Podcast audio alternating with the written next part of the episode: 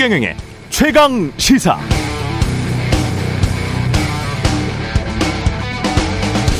네, 미국 정보 당국의 도감청 의혹 사건과 관련해서 어제 한국 대통령실의 공식 입장이 나왔습니다. 도감청 의혹은 터무니없는 거짓이다. 거짓 의혹이다.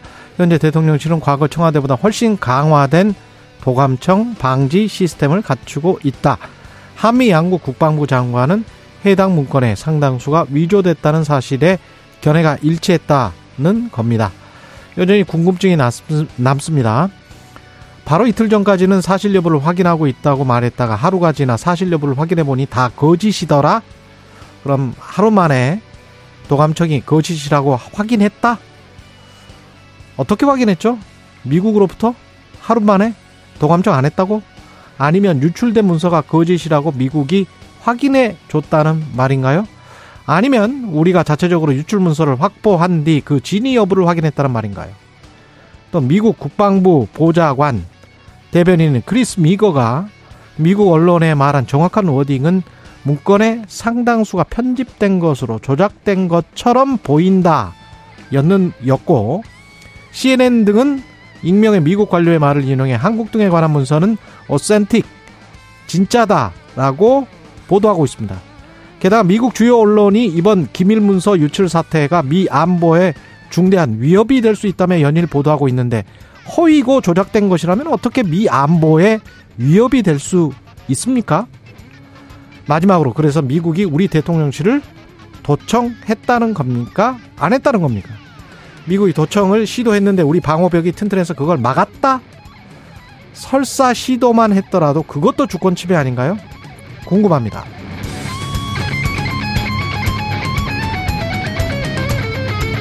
네, 안녕하십니까. 4월 12일 세상에 이익이 되는 방송 최경령의 최강시사 출발합니다. 저는 KBS 최경령 기자고요. 최경령의 최강시사 유튜브로도 실시간 방송합니다. 문자 참여는 짧은 문자 50원, 기본자 100원이 드는 샵9730 무료 콩어플 많은 이용 부탁드리고요.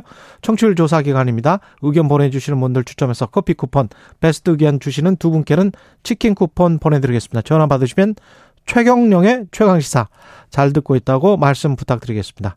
그리고 어제 정청래 의원이 인터뷰에서 언급한 이재명 대표직 유지 관련 여론조사 개요를 말씀 안 드렸었는데 여론조사 꽃이 아, 지난 3월 3일부터 4일까지 자체 조사한 것이고요. 민주당 지지층 대상으로 이재명 당대표 사퇴에 대해 ARS 방식으로 조사한 결과 사퇴해서는 안 된다는 응답 86.5%였습니다. 자세한 내용 중앙선거 여론조사 심의 홈페이지 참조하시면 되고요. 오늘 최강시사에서는 이탄희 의원과 함께 국회의원 세비 삭감 또는 어, 선거법 개정과 관련해서 이야기 나눠보고요. 그리고 민주당 신경민 전 의원 나오고 미국 도감청 파문 관련해서 미국 현지 김양순 특파원 연결하겠습니다.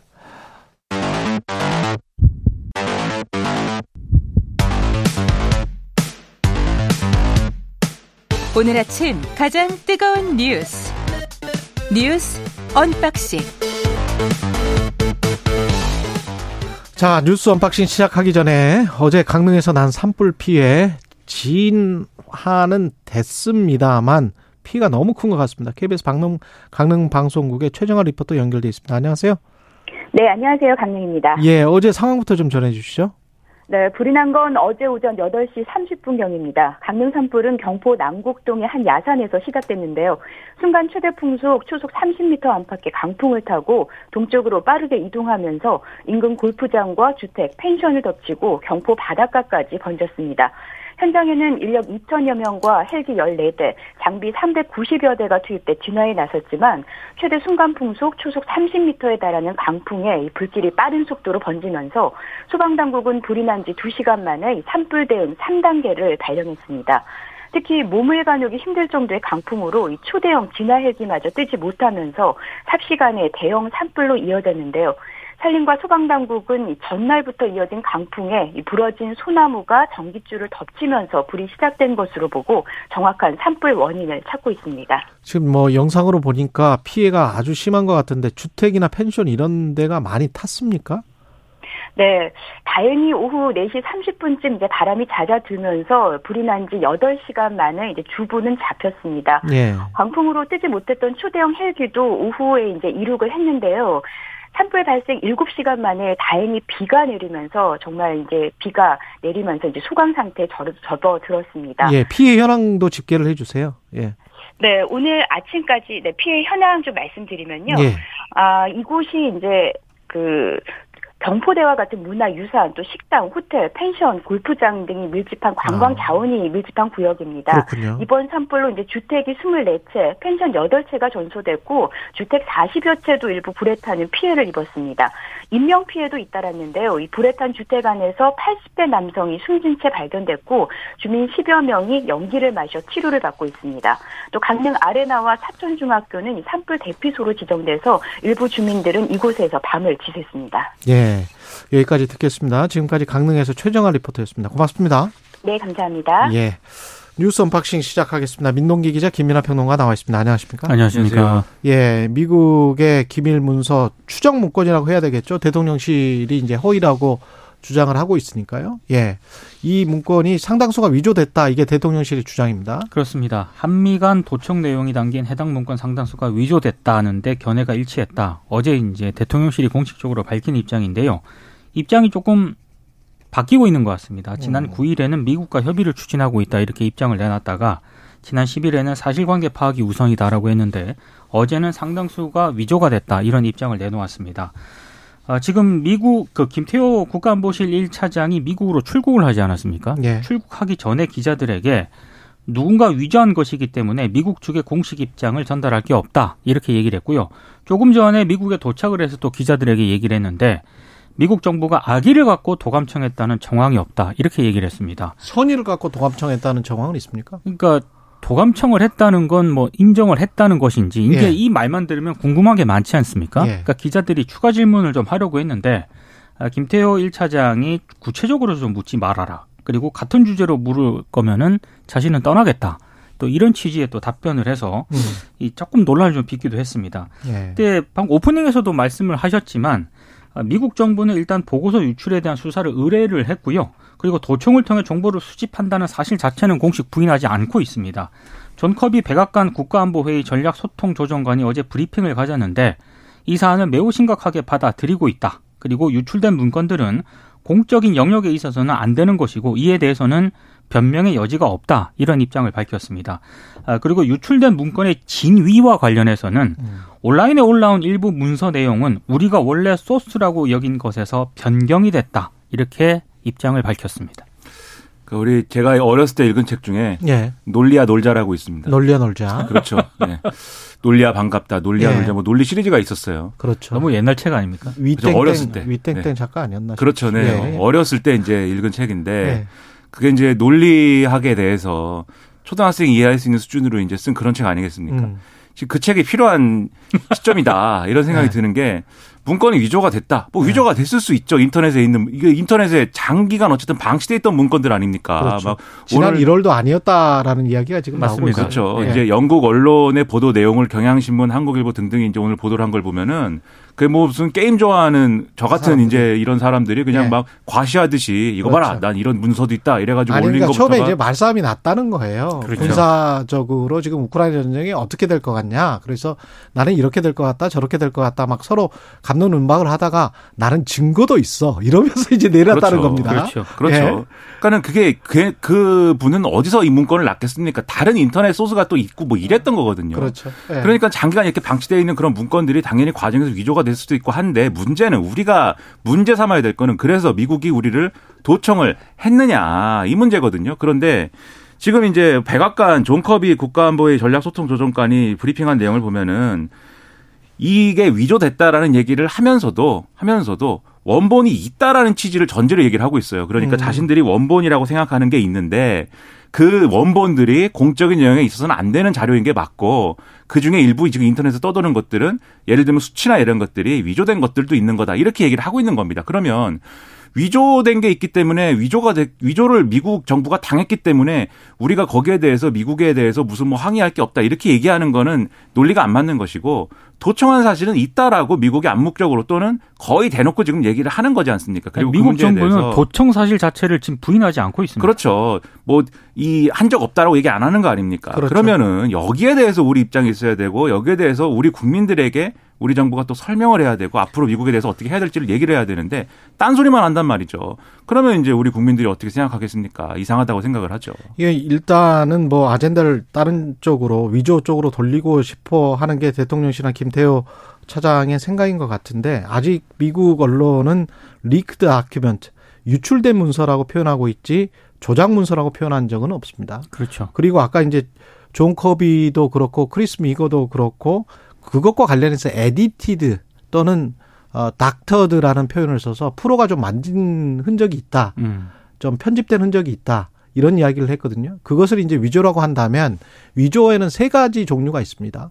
사실과 허위를 섞어 놓은 위조. 사실과 사실을 방향성을 꺾어 놓기 위해서 사실의 일부를 생략하고 또 다른 사실을 넣어서 사실과 사실만으로 만든 어떤 편집 그리고 허위만으로 만든 위조 진짜 위조 음. 이런 게 있는데 미국이 국가 안보에 위협적이다라고 지금 미국 언론도 그렇고 이거는 미국의 정부 관계자들도 다 그렇게 이야기를 하고 있지 않습니까? 그렇죠. 그러면 다 위조고 다 허위면 미국 안보에 아무런 영향이 없어요. 그러니까 이게 예. 위조라고 할때 예. 예를 들면 위조 집회다라고 하면은 원래 집회가 있는 거잖아요. 이제 음. 그런 얘기인 건데, 그러니까 미국이 볼 때 지금 안보에 위협적이라고 하는 것은 누가 편집했다라는 거는 그 편집한 사람은 원본을 갖고 있는 거예요. 그러니까 원본이 있다는 전제로 얘기를 하는 것이고 그렇죠. 그 원본이라는 거는 지금 말씀드렸듯이 도청을 통해서 생산된 문서입니다. 결국은 그 사실을 부정하지 못하기 때문에 이제 드리는 말씀이고 그다음에 요게 이제 그러면은 미국 정부가 동맹국들의 여러 상황이나 또 자신들의 어떤 입장 그리고 실제로 예를 들면 러시아군의 사상자나 이런 것들이 숫자가 좀 편집됐다라는 걸 전제로 얘기를 하고 있다면 지금 또 이 위조됐다라고 얘기하는 것 중에 어떤 근거 중에 예를 들면은 프랑스라든가 이스라엘이라든가 이런 정부도 이 문서, 문서의 내용이 사실이 아니다라고 주장한다는 내용이 또 있어요. 그건 음. 뭐냐면 이스라엘의 경우에는 네타냐후 정권이지 않습니까? 지금 그렇죠. 그 네타냐후 총리가 이상한 거 하거든요. 뭐 사법부 무력화 이런 걸 하는데 모사드가 그 무력화에 반대하는 시위를 지원한다. 뭐 이런 내용이 그렇지. 있는데 그게 사실이더라도 이거는 이스라엘 정부가 인정할 수가 없는 내용인 것이고 예. 음. 프랑스의 경우에는 뭐냐면은 특수부대를 우크라이나의 일부 다른 국가들이랑 해서 섞어서 보낸 게 있다라는 건데 음. 특수부대를 비밀 임무를 띈 특수부대를 만약에 파견을 한 게 사실이라고 해도 그 임무 완료가 안 문제가 됩니다. 그렇죠. 그렇죠. 네. 임무 완료가 안 됐는데 사실이라고 하겠습니까? 우리도 지금 비슷한 상황이에요. 우크라이나에 포탄을 제공할 것이냐 말 것이냐 그 문제 가지고 김성환과 이문희가 이야기를 나눴다는 것이고 그것이 도청된 것 아니냐 이게 의혹의 핵심인데 미국과 포탄 50만 발을 대여 계약했다는 보도가 지금 나오고 있거든요. 오늘 동아일보가 보도했는데요. 예. 어, 미국 행정부가 한국상 155mm 포탄 50만 발을 대여 형식으로 제공받는다. 이런 내용의 계약을 지난달 한국 정부 방위산업업체와 계약을 체결을 했다는 걸 이제 동아일보가 오늘 확인을 해서 보도를 했습니다. 근데 50만 발이 어느 정도냐면 지난해 말 정부가 미국에 판매한 그 포탄 10만 발보다 5배가 많은 그런 수치고요. 음. 미국이 지난해 우크라이나에 지원한 게 한 100만 발 정도 되거든요. 이거의 절반 정도에 달하는 그런 어마어마한 양입니다.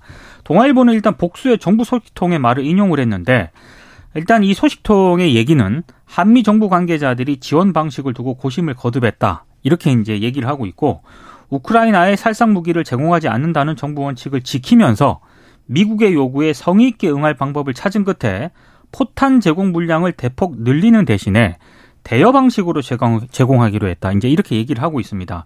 근데 미국 정부가 이 50만 발을 바로 우크라이나로 보내는 게 아니고요. 일단 미국 비축분으로 채워넣은 다음에 미군의 그 기존 포탄 있지 않습니까? 이거를 이제 우크라이나에 지원할 방침인 것으로 일단 보입니다. 동아일보 보도에 따르면. 어, 뭐 하여튼 그렇게 어찌됐든 정부가 포탄을 대여를 하게 되면 포탄 소유권이 한국 정부에 있기 때문에 나중에 돌려받아야 되, 는 상황이거든요. 그러니까 일단 미국이 우리 정부의 동의 없이 이 포탄을 우크라이나에 제공할 우려가 좀 낮은 것 아니냐는 게 정부의 판단인데 그럼에도 불구하고 어찌됐든 우리 정부가 우크라이나에 간접적으로 좀 무기 지원에 나선 것 아니냐는 해석이 충분히 나올 수 있는 그런 대목입니다. 그러니까 이게 뭐 이게 처음 그러니까 이 대여의 방식으로 준다라는 건 지금 처음 나온 얘기지만 이런 저런 이제 우회적인 어떤 방식으로 미국의 요구를 충족하면서도 우크라이나에 직접 지원하는 방안은 피한다라고 하는 거는 계속 나왔던 얘기고 그렇죠. 그렇죠. 그리고 거의 일정 부분 기정사실화 돼 있는 문제이기도 합니다. 그래서 예를 들면 지난해 말에 푸틴이 직접 얘기를 해요. 폴란드에다가 지금 포탄 수출하는데 이거 이 사실상 수출의 성격을 띈 지원 아니냐. 우크라이나로 가는 거 아니냐. 이런 얘기를 푸틴이 직접 하기도 하고 근데 거기에 대해서 우리 정부는 계속 아니다. 이거는 폴란드에 지원한 것이지 이 포탄이 이 꼬리표 달고 우크라이나까지 가는 거 아니다. 그러니까 지금 대여 계약도 마찬가지입니다. 미국에다가 지원하는 것이 미국에다가 대여하는 것이지 이 포탄이 직접 우크라이나로 가는 거 아니다. 이 얘기거든요. 그리고 유출된 문건이라고 하는 그 내용이 도청됐다고 하는 거기서 얘기하는 것도 그 얘기를 하는 거예요. 김성환 전 실장하고 물론 이제 유출된 문건 중에는 이 한국에서 지원한 폭탄이 직접 우크라이나까지 갈 수 있는 방법을 미국이 막 이렇게 이 계획을 짠 문건도 물론 있긴 합니다. 심지어는 타임 테이블까지 나왔죠. 그렇죠. 시간표까지 나왔어요. 그렇죠. 네. 근데 실제 그렇게 되는 거냐에 대해서는 우리는 그렇게 되면 안 된다라는 얘기를 공식적으로는 계속 해온 거예요. 그럼 이런 내용들이 우리가 절대 예를 들면 이스라엘이나 프랑스의 사례처럼 절대 그거 사실이 아닙니다. 이렇게 얘기할 거리도 아니고 사실 그런 건데 이렇게까지 우리가 미국의 눈치만 보면서 계속 어이 절대로 이것은 사실이 아닐 겁니다라고 하면서 미국에 항의할 게 하나도 없습니다. 이렇게 얘기하는 것은 말이 안 된다는 것이죠. 예, 미국은 좋겠습니다. 예, 일본 외교청서의 역사인식 계승 논란, 역, 역사인식 계승과 관련해서 어떤 어떤 코멘트도 없습니까? 지금 그 누락이 다 돼 있어요? 그러니까 어제 이제 2023 외교 청서를 일본이 공개했거든요. 예. 근데 여기 보면은 그 독도 문제를 언급을 하는데 역사적 사실에 비춰봐도 국제법상으로 명백한 일본의 고유 영토다 이런 부분이 언급이 되어 있고요. 한국이 경비대를 상주시키는 등 국제법상 아무런 근거 없이 독도를 불법 점거를 계속하고 있다라고 주장을 하고 있습니다. 그러니까 윤석열 정부가 지난달 일본에 유리한 강제 동원 이 해법을 내놓고 성인 호응을 촉구를 했잖아요. 그렇죠. 근데 일본은 계속 후퇴하고 있는 그런 그런 양상인데 외교청서가 지난해 5월 윤석열 정부 출범 이후에 한일 외교 당국 간 의사소통과 정상회담 등을 통해서 강제 동원 문제 조기 해결을 모색해 왔다 이런 내용이 추가가 되긴 됐거든요. 근데 우리 입장에서는 역대 내각의 역사 인식을 계승한다. 이거 한일 정상회담 때 언급이 되지 않았습니까? 예. 근데 이게 표명이 누락이 됐습니다. 그러니까 우리 입장에서 이거 굉장히 좀 중요한 부분이라고 생각을 하는데 외교청서에서 일본이 이걸 누락을 시켰다는 거고요. 특히 이제 기시다 총리 같은 경우에는 한일 정상회담에서 반성과 사죄는 쏙 뺀 채 역대 내각의 입장을 계승한다고만 밝히지 않았습니까? 이걸 두고 그럼 역대 내각이라고 하는 게 뭐 아베 내각까지 포함하는 거냐? 이걸 두고 우리 정 우리 내에서는 굉장히 논란이 됐는데 일본의 그 외교 청서에는 이 표현마저도 누락을 했기 때문에 그 표현마저도 누락했다. 그렇습니다. 상당히 좀 논란이 좀 커지고 있는 상황입니다. 그러니까 외교 청소라는 게 일본에서 올해 우리가 어떤 외교적으로 어떤 상황이고 그 음. 어떤 상황 속에서 지난해에 뭘 했고 앞으로는 뭘 할 거야. 이거 이 계획을 이제 얘기하는 그러한 일종의 백서거든요. 예. 공식 입장이죠, 사실. 그렇죠. 그걸 그걸 매년 하고 있는데 지금 거기에 기록된 바를 한마디로 요약하면 이런 얘기입니다. 지난해에 지난해까지 이 강제동원 피해자 배상 판결 문제 때문에 한일 관계 진전도 안 되고 여러모로 우려가 있었는데 올해 한국이 뭐 해결책이라고 얘기를 하더라. 그래서 참 잘 됐다. 그래서 한일 관계는 상당히 앞으로 중요하다. 독도는 우리 땅이다. 그 이렇게 써놓은 거예요. 그렇죠. 그러니까 자신들이 어떤 뭐 이 문제를 풀기 위해서 어떤 노력을 하겠다든지 과거사 문제에 대해서 무슨 입장 표명을 하겠다든지 그런 얘기는 앞으로 그럴 계획도 없고 앞으로 지금 그런 얘기를 한 적도 없고 그런 얘기가 써 있는 겁니다. 외교 청서에는. 그러면은 이게 우리가 그 이 큰 일본의 양보를 하면서 주장한 바가 있는 거잖아요. 물의 컵에 컵에 물을 반을 채웠으니까 반을 일본이 채워줘야 된다. 음. 절대 일본은 이 채워줄 것이다. 그렇죠. 일본은 컵에 물이 반이 찼다고도 생각 안 하고 그 컵이라고조차도 생각을 안 하는 겁니다. 그렇죠. 지금. 그럼 이 상황에 대해서 우리가 나름대로 할 말이 있어야 되는데 일단 초치를 했어요. 이 예. 공사를. 근데 그거 초치하는 것도 이제 마치 연례 행사처럼 돼버린 상황에서 앞으로 일본과의 어떤 관계나 이런 것들을 어떤 방식으로 가져가야 될지에 대해서 고민을 더 해야 되겠죠. 자, 지난번에도 말씀드렸습니다만은 비유적으로 보건대 물의 반컵을 오염 오염수나 오염 오염 처리수로 채울 가능성이 상당히 높은 것 같습니다. 네. 예, 일본의 스탠스가 전혀 전혀 변하지는 않는 것 같아요. 컵을 본 적도 없다는 거예요. 예. 일본은 지금. 한국은행이 기준금리 3.5%로 동결했고요. IMF는 올해 한국 경제 성장률 1.5%, 1.5%면 지난번에 1.7이었나요? 1.7에서 예. 0.2% 포인트 또 낮췄습니다. 낮췄군요. 예. 아무래도 이제 전반적으로 이제 내년 경제 성장률까지 일단 하향을 했기 때문에 음. 어렵다고 이제 보는 것 같은데요. 내년까지 그렇습니다. 근데 우리 정부의 어떤 전망치하고는 조금 이제 좀 기대치하고는 좀 벗어나는 그런 예. 그나마 거고 세계 경제 성장률은 세계은행 쪽에서는 높인 것 같은데 그죠? 그렇습니다. 예. 근데 IMF는 조금 부정적으로 보는 것 같습니다. 음. 그리고 마- 말씀하신 한국은행 같은 경우에는 어제 기준금리를 연 3.5% 수준에서 2회 연속 동결을 했습니다. 그러니까 어제 이창용 한- 한국은행 총재가 기자회견을 열어서 이런 얘기를 하더라고요. 금통위원 6명 가운데 5명이 추가 금리 인상 가능성도 열어둬야 한다는 의견을 냈다. 여섯 명 중에 다섯 명이 네, 이 사실을 공개를 했습니다. 그러니까 어. 아무래도 물가에 대한 경계감을 계속 유지를 하고 있는 것으로 일단 추정이 되고 있는데 예. 그럼에도 불구하고 과연 이 기조를 계속 유지할 수 있을 것인가? 이거는 음. 전문가들 전망이 좀 엇갈리더라고요. 예. 이창용 총재 얘기 중에 이제 주목해 볼 만한 게 금리 인하의 기대는 앞- 앞으로 당분간 이제 하, 하지 못하는 상황이다라는 걸 얘기를 하지 않습니까? 예. 그 거꾸로 얘기하면 누군가는 금리 인하에 대한 기대가 있다는 거지 않습니까? 그렇죠. 근데 그런 상황이 전혀 아닌데 누군가가 아니고 시장의 다수가 지금 금리 그렇죠. 인하를 원하고 있어요. 맞습니다. 그렇죠. 예. 근데 이런 정황들을 보면은 전혀 이제 그럴 수 있는 상황이 아니라는 느낌이 들고 근데 여기서 좀 주목해야 될 게 정치의 시계로 보면 총선이 한참 남았는데 맞습니다. 예. 경제의 시계로 보면 총선 코앞에 있습니다. 그렇죠. 지금 어떤 정책적인 뭘 펴느냐에 따라서 총선의 성적표가 달라질 수 있고 경제 거시 경제의 성적표가 달라질 수 있거든요. 음. 이게 상충할 수 있습니다. 그렇죠. 럼 그때 어떤 선택을 하느냐가 굉장히 중요한데 좀 단기적으로 판단하지 말았으면 좋겠다. 한국은행은 생각이 정치를 하는 곳이 아니니까요. 그렇죠. 예, 네. 경제적인 논리로만 판단했으면 좋겠습니다. 뉴스 unboxing 민동기 기자 김민아 평론가였습니다. 고맙습니다. 고맙습니다. KBS 1라디오 총영영의 최강시사 듣고 계신 지금 시각 7시 41분입니다. 오늘 하루 이슈의 중심. 당신의 아침을 책임지는 직격 인터뷰. 여러분은 지금 KBS 1라디오 최경영의 최강 시사와 함께하고 계십니다. 네, 국회에서 20여 년 만에 전원위원회를 열고 선거제도 개편 난상 토론 벌이고 있는데요. 내일 토론회가 끝납니다. 정치개혁에 앞장서고 계시는 더불어민주당 이탄희 의원은 어떤 생각이신지 전화 연결돼 있습니다. 안녕하세요. 네, 안녕하세요. 예. 그 토론회 뭐 참여하셨을 텐데 어, 어땠습니까? 토론이요. 예. 뭐 그래도 활발하게 잘 진행되고 있다고 저는 생각하고 있습니다. 처음 하는 거니까요, 20년 만에. 아, 그래도 예. 네. 근데 기대했던 것만큼은 좀 못했나 보죠.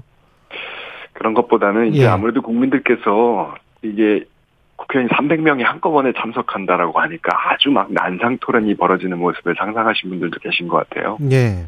근데 이게 뭐 너 나와 이렇게 해서 국회의원 찍어서 서로 1대1로 토론하는 방식은 아니고 예. 자기 정견을 발표하는 방식이기 때문에 음. 좀뭐 그런 면에서는 색다르다, 달랐다 이렇게 느끼시는 분들도 있을 것 같아요. 근데 저는 이제 시작이고요. 예. 이게 뭐 2, 3일 내로 반드시 결론을 내야 되는 상황은 아니기 때문에 음. 잘 가고 있는 편이라고 생각합니다. 그 선거제가 뭐가 문제고 어떻게 개혁돼야 된다고 생각하세요? 선거제도는 어 대한민국 정치가 지금 잘 되고 있다고 생각하시는 국민들은 많지 않잖아요. 예. 제가 이제 선거제 개혁을 이 한 우물만 판 게 최소한 6개월은 되는데요. 음. 뭐 수도권 지방 이렇게 다 돌아다니면서 시민들 앞에서 지금 국회의원 300명 중에서 내 처지를 제대로 대변하고 있는 국회의원이 몇 명이나 됩니까? 특히 여쭤보면 뭐 한 명도 없다라고 말씀하시는 분들이 다수예요. 예. 그 정도 상황인데 이제 정치를 그러면 바꿔야 되지 않습니까? 예. 어떻게 바꿀 거냐? 음. 두 가지 방법이 있을 것 같아요. 그게 사람을 물갈이하는 방법 그렇죠. 또는 구조를 바꾸는 방법. 사람 물갈이하는 걸로는 잘 안 된다. 예. 그렇다면 이제 구조를 바꿔야 되는 거죠. 음. 근데 21대 국회만 해도 지금 초선 국회의원 비율이 52%예요. 예. 155명이었거든요. 음. 근데 지금 21대 국회가 최악의 국회 중에 하나다 이렇게 평가받고 있지 않습니까? 예. 그 사람 물갈이로는 안 된다는 게 어느 정도는 이제 드러난 거죠. 음. 그럼 뭘 바꿔야 되느냐 구조를 도대체 왜 좋은 사람 집어넣어도 이렇게 되느냐 예. 원인을 봤더니 선거법이 문제더라 어. 라는 겁니다. 구체적으로? 뭐가 문제일까요? 선거법은. 우리나라 선거법은요 반사이익 구조로 돼 있어요. 음. 그러니까 유력한 후보가 두 명이고요. 예. 상대방만 못 찍게 만들면 내가 이기는 구조인 거죠. 음. 그래서 상대방을 악마화한다. 예. 증오심을 부추긴다. 예전에는 그게 지역 감정이었고 음. 지금은 뭐 성별, 세대, 어, 정치적인 어떤 그 성향 전반 이런 걸로 다 번져버렸는데 예. 이런 정치가 자꾸 성행하는 이유가 상대방만 못 찍게 만들면 자연스럽게 내가 이기는 내가 누군지 몰라도 심지어 유권자들이 내 이름을 몰라도 그냥 내가 이기는 거예요. 음. 이것을 바로 이제 승자 독식 구조라고 하고요. 예. 요건 이미 20년 전에 노무현 대통령께서도 이게 문제다. 이거 안 바꾸면 대한민국 정치 절대 안 바뀐다. 예. 계속 동네 싸움이다. 라고 말씀을 하셨던 바 있습니다. 그래 소선거구제가 결국 정치 양극화, 팬덤 정치화의 혐오 정치의 원인이다. 이렇게 진단하시는 거죠? 어, 그렇죠. 그리고 예. 소선거구제에 대한 보완책이 너무 작다. 소위 음. 말하는 비례대표의 비율이 너무 작다. 예. 라고 하는 게 핵심이다. 그러면 비례대표 비율을 확 늘리면 다양한 민의가 대변될 수 있을 것이다. 이렇게 생각하시는 거고요. 그게 저희 이제 민주당이 기본적으로 가지고 있는 생각인데요. 예. 다만 이제 이번 선거법 개혁 논의에서 좀 예전과 다른 점은요. 과거에는 비례대표 의석을 늘리자 라고 음. 하는 주장이 어, 대부분이었다고 하면요. 지금은 두 가지 카드가 저희가 있습니다. 예. 하나는 비례대표 의석을 늘리는 카드고요. 음. 두 번째는 비례대표 의석을 늘리는 게 어려우면 지금대로 의석수는 유지하되 지역구에서도 국회의원을 비례식으로 뽑자. 음. 이거를 어, 뽑는 비례식 건가요? 그게? 대선거구, 예. 좀 민주당식 대선거구 이렇게 부르는데요. 아, 민주당식 대선거구. 네, 이게 참고로 예. 윤석열 대통령께서 얘기하시는 중대선거구와는 전혀 다른 제도입니다. 어떻게 하는 겁니까? 어, 가장 큰 특징은요, 일단 지역구에서 한 정당이 여러 명을 공천을 합니다. 어. 그래서 유권자들이 한 정당 내에서도 후보를 고를 수 있다라는 게 가장 큰 특징이고요. 예. 이렇게 하기 위해서 선거구 하나에서 여러 명 당선되도록 일단 구조를 만들어야 됩니다. 예를 들면 5인 선거구다. 음. 이렇게 만들면 민주당은 4명 공천하고 뭐 예. 국민의힘은 3명 공천하고 정의당은 2명 공천하고 이렇게 공천을 할- 여러 명 할 수 있잖아요. 그렇죠. 그러면 이 사람들이 지역구 투표용지에 다 올라옵니다. 음. 그래서 말씀드린 것처럼 유권자는 이제 당을 고르고 그 당 내에서도 여러 명 중에 제일 마음에 드는 사람을 고를 수가 있는 거죠. 음. 그러면 사표가 줄어들고 유권자들의 선택권도 넓어지고요. 또 국회 구성도 이제 다양하게 되는 겁니다. 꼭 음. 다당제만 이야기하는 건 아니고요. 예. 뭐 소위 말하는 온건 다당제, 사당체제 이런 게될 음. 수도 있지만 그게 안 되더라도 당내의 다양성이 음. 증진되는 거죠. 제가 반론 차원에서 한번 이렇게 질문을 드려볼게요. 네. 가령 뭐 다섯 명이나 열 명을 뽑는데 어 어떤 그 대선거구제에서 어떤 대선거구 안에서 민주당이 다섯 명이나 열 명이 다 된다거나 또는 국민의힘이 다섯 명이 열 명이 다 된다 될 수 있는 그런 지역이 존재하지 않습니까?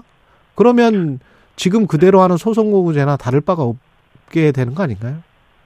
다섯 명 다 될 수 있는 지역은 저는 없다고 생각합니다. 아 없습니까? 예, 네. 그렇게 근데 소위. 말하는 대구에서 국민의힘이 다섯 명이 다 될 것인가, 예, 광주에서 민, 민주당이 다섯 명이 다 될 것인가, 어, 어떻게 될 거라고 보세요? 음, 저는 그렇게 되지는 않을 거라고 생각하고요. 최소한 유권자들이 판단을 해줄 것이다. 한두 명 정도는 어, 그렇죠. 그리고 그것이 국민의힘과 민주당 양 당만이 다수 공천을 하는 게 아니라 예, 다른 정당들이 4등, 5등만 돼도 당선자를 배출할 수 있기 때문에 아, 좋은 후보를 공천을 하면 그만큼 이제 표를 가져갈 수가 있는 거죠. 음, 이제 요즘 사실 이런 거예요. 그러니까 예. 만약에 직접 선거를 우리가 예상을 해보면 어 이런 시민들이 있- 있잖아요. 예, 윤석열 정부는 마음에 안 든다. 경고를 보내고 싶다. 음. 국민의힘은 마음에 안 들어.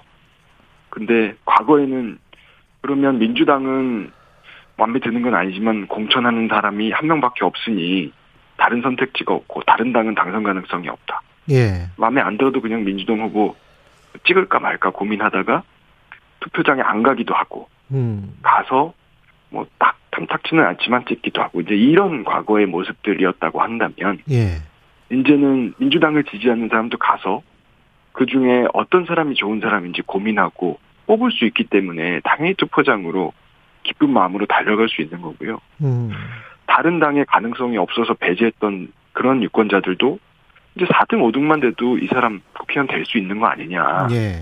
좋은 사람이면 4, 5등이라도 국회로 보내자라고 다른 정당 후보를 지지할 수도 있고요. 또 애초에 국민의힘 마음에 안 들었다라고 생각했던 분들도 아 생각해 보니까 여기에도 여러 가지 사람들이 있다. 상대적으로 괜찮은 후보가 있다. 예. 이 사람 찍기 위해서 내가 투표장 갈 수도 있는 거 아니냐. 이렇게 되는 거죠. 지금의 상황을 상당히 완화시킬 수는 있을 것이다. 이렇게 생각을 하시는 것 같습니다. 예. 네. 예. 정당 정책, 인물, 뭐, 이슈, 바람, 뭐, 이런 것을 보고 어디를 또 합리적으로 찍, 선택을 할지 또 유권자들의 어떤 정치 의식이나 이런 것들도 좀 함양돼야 될 필요도 있을 것 같고요. 그런데 김기현 대표 같은 경우는 뭐 서른 석을 줄여야 된다. 뭐 이런 이야기를 하잖아요. 그거는 왜 그렇다고 보세요? 어, 뭐, 왜 그런지야 이제 본인만 아실 텐데요. 예. 근데 기본적으로 의사를 줄이면 어떻게 될까요? 의사 기득권이 강해질까요? 약해질까요? 음, 줄이면 줄일수록 점점 더 귀족 의원, 황제 의원이 되는 겁니다. 네, 저, 다만 이제 저는 국민들께서 이제 의석 의원 정수 문제와 관련돼서 좀 이뤄진 게 있는 것 같아요. 그동안 국회의원들이 스스로 정해왔잖아요. 세비도 그렇고 정수도 그렇고. 그렇죠. 그래서 항상 셀프 인상 이런 것들이 논란이 되고 음, 그런 과정 속에서 불신이 정말 많이 생겼다고 생각해요. 그래서 저는 정수 문제는 최소한 앞으로 1년 동안은 좀 국회의원들이 손 떼자. 어, 좀 시민들이나 전문가들이 직접 참여하는 예, 제3의 기구에 맡기자. 예, 공론조사위원회 같은 게 좋은 예가 될 수 있겠죠. 예. 그렇게 했으면 좋겠습니다. 세비는 그 50%로 줄이자라고 의원님이 주장을 하셨는데 그 주장은 여전히 유효합니까? 저는 어 시민 참여 기구에 맡기되 의원들이 먼저 기득권 내놓기 차원에서 가구 평균 소득에 맞추자는 선언을 하자라고 음, 하는 입장입니다. 예, 근데 이제 제가 보니까 우연인지 필연인지 우리가 가구 평균 소득의 두 배를 받고 있더라고요. 예, 그래서 서 있는 위치가 바뀌면 풍경이 바뀐다 이런 말도 있는 것처럼 그렇죠. 저는 좀 예. 대한민국 시민들의 평균적인 생활 감각을 우리가 가지고 의정 활동을 하는데 세비를 가구 평균 소득에 맞추는 게 도움이 된다라고 하는 건 제 소신입니다. 자가용 타고 다니다가 뭐 버스 타고 다니면 생각이 많이 바뀔 수 있죠. 예. 50, 뭐, 클럽 그 특검법은 야당이 단독으로 처리를 했는데 이렇게 되면 앞으로는 어떻게 될 거라고 생각하세요? 그냥 패스트 트랙으로 가게 되는 겁니까? 어떻게 보십니까? 알 수 없죠 뭐 지금은 예. 일단은 지금 법사위 소위원회에서 의결된 단계니까요. 예. 알겠습니다. 공은 이제 법사위 전체 회의 위원장인 김도읍 위원장한테 여기 넘어갔다. 듣겠습니다. 예, 예. 더불어민주당 이탄희 의원이었습니다. 고맙습니다. 네, 고맙습니다.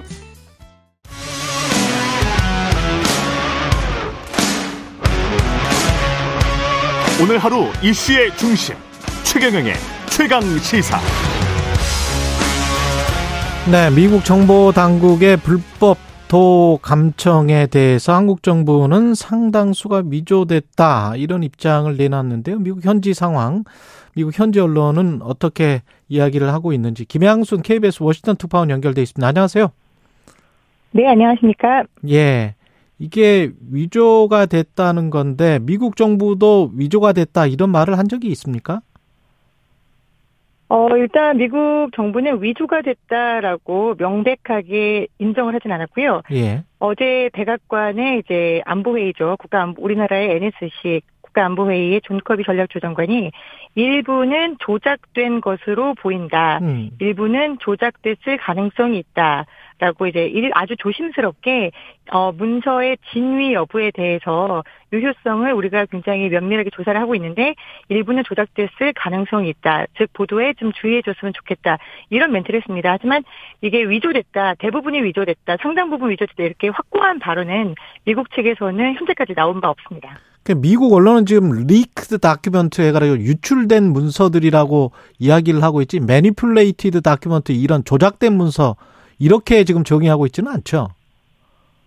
네, 그렇습니다. 사실상 leaked라고 얘기를 할 수밖에 없는 게 예. 어제 그 백악관 국가안보회의 존 커비 실장이 어 사실상 시인을 했습니다. 뭐라고 했냐면은 이 같은 종류의 문서가 공개된 것에 대해서는 정말 변명의 여지가 없다. 음. 이 문서들은 공공의 영역에 있어서는 안 되는 것들이다. 당연히 보호받아야 되는 것들이다. 그런데 이게 이 제 공공의 영역에 있는 것은 변명의 여지가 없다라고 얘기를 했습니다. 이는 사실상 이 문서들이 국가 정보기관에서 혹은 국방부에서 작성이 됐다라는 점을 일부 시인을 한 거고요. 사실상 유출이 됐다라는 것을 시인했다라고 볼 수 있습니다. 그리고 오늘 이 국방부 장관이 이제 예. 필리핀에 지금 국방부 장관과 국무부 장관이 2 플러스 2 회담차 필리핀에 방문했거든요. 예. 네, 필리핀과 2 플러스 2 회담 뒤에 공동 기자회견에서 공동 기자회견에서는 보통 의제에 대한 이야기를 꺼내는 게 상례인데 거기에 앞서서 이게 워낙 민감한 사안이기 때문에 먼저 모두 발언을 통해서 선제적으로 우리는 이 사안을 매우 심각하게 받아들이고 있다. 동맹과 파트너들과 긴밀한 협력을 지속하고 있다라고 밝혔습니다. 이 사실은 유출된 부분에 대해서는 인정을 하고 이 부분을 우리가 어떻게 표현을 했냐면은 우리가 돌을 하나하나씩 들여다 들어서 보고 있다라고 얘기했거든요. 예. 그만큼 이 문서의 내용이 진짜인지 아니면 이게 어떻게 유출된 건지에 대해서 면밀하게 조사를 하고 있다라고 오스틴 장관이 직접 이야기를 했습니다. 이게 국방부 펜타곤 페이퍼라고 지금 얘기를 하고 있잖아요. 예. 국방부에서 작성한 것으로 보이고 국방부에서 유출된 것으로 이제 지목이 되고 있는데 그 당사자인 국방부 장관이 관련해서 직접적으로 공식 멘트를 한 것은 이번 처음입니다. 예. 이게 우리한테 가장 큰 이슈는 불법 도감청을 했느냐 안 했느냐인데 미국 정부는 여기에 관해서 명확하게 뭐라고 한 적이 있습니까? 지금 이제 어제 하루 동안 이제 미국은 국무부, 백악관 그리고 국방부 그리고 오늘까지도 지속적으로 모든 라인을 총동원해서 이 사태를 좀 진화시키기 위해서 브리핑을 하고 있고요.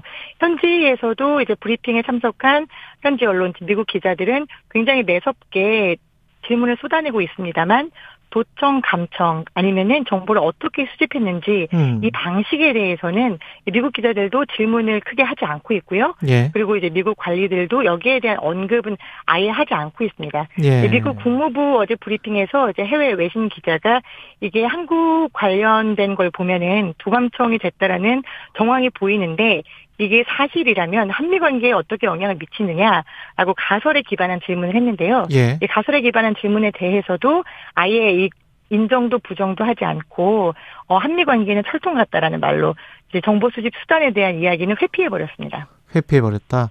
초기에 나왔던 보도들을 보면은 김성한 실장과 이문희 전 비서관의 이야기가 굉장히 구체적으로 담겨 있어서 이것은 시그널을 통해서 그러니까 뭐 전파 감지나 뭐 이런 거를 통해 가지고 어 도청을 한 것 같다. 이게 지금 원래 보도 아니었습니까? 미국 언론의 보도가? 네, 맞습니다. 예. 뉴욕타임즈가 첫 번째로 이제 이문희 전 비서관과 김성환 전 실장의 대화 내용에 wired된 것을 보도하면서 음. 이러한 구체적인 대화 내용이 공개된 점 그리고 여기에 이제 표시되는 게 SIGINT 즉 signal intelligence 예. 통신 감청을 사용해서 수집한 정보라고 이제 표기가 된 점으로 미루어 봤을 때 음. 어떤 방식인지 구체적으로는 알 수 없지만 예. 도감청의 정황이 분명하다라고 미국 언론들은 보도를 했습니다. 하지만 이 부분에 대해서 이제 미국에서는 이게 불법이다라거나 아니면은 문제가 있다라고 문제 삼지는 않는 분위기고요. 예. 어제 워싱턴 포스트에서 이제 이집트 대통령이 러시아에 줄 포탄을 한 4만 개 정도 만들어 수출하자라는 내용을 음. 대화를 했던 것이 공개가 됐었거든요. 예. 이 부분에 대해서도 역시 시긴트 즉 대통령과 이제 국방부 고위 관료의 대화를 도감청한 것으로 추정되는 정황이 있다라고 보도를 했습니다만 그 부분에 대해서 이게 문제다 이게 이것을 논점으로 삼기보다는 예. 거기에 들어있는 내용 음. 이집트가 우크라이나 지원 관련해서 러시아와 내통하려고 했다라는 쪽에 오히려 더 포커스를 맞추고 있고요.